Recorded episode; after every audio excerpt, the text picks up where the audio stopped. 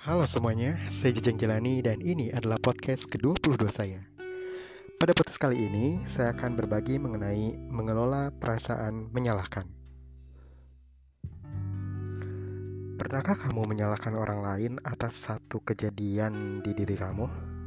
Apa yang kamu rasakan setelahnya? Apakah kamu merasa lebih lega atau justru merasa sebaliknya? Setiap orang memang bisa saja menyalahkan orang lain, terlebih saat kita diamanahkan sebuah posisi atau jabatan lebih tinggi atau lebih superior daripada yang lain. Namun seringnya, kegiatan menyalahkan orang lain tidaklah mampu menyelesaikan masalah, malah jadi menambah masalah yang lainnya.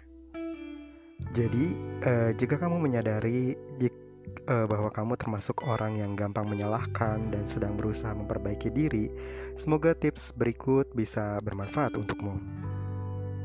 Satu, uh, sadarilah kalau kamu sedang menyalahkan orang lain.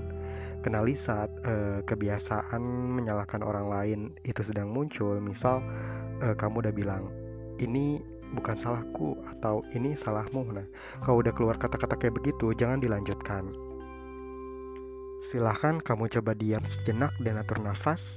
Jika ada yang perlu diperjelas, sampaikan dengan lebih tenang.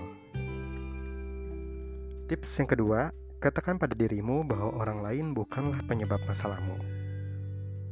Suatu hal boleh jadi kejadian karena memang sudah takdirnya. Daripada kamu menyalahkan orang lain, lebih baik pikirkan solusinya. Tips yang ketiga, ke depannya daripada kejadian serupa terulang lagi, lebih baik kamu antisipasi dan coba kamu ambil tanggung jawab lebih. Contohnya pada kasus-kasus di mana masalahnya terjadi pada aktivitas rutinitas, misal tugas kelompok, tugas harian bawahanmu, dan lain sebagainya. Semoga tips-tips tadi bermanfaat untuk kamu agar kamu bisa lebih um, aware untuk tidak uh, gampang menyalahkan orang lain.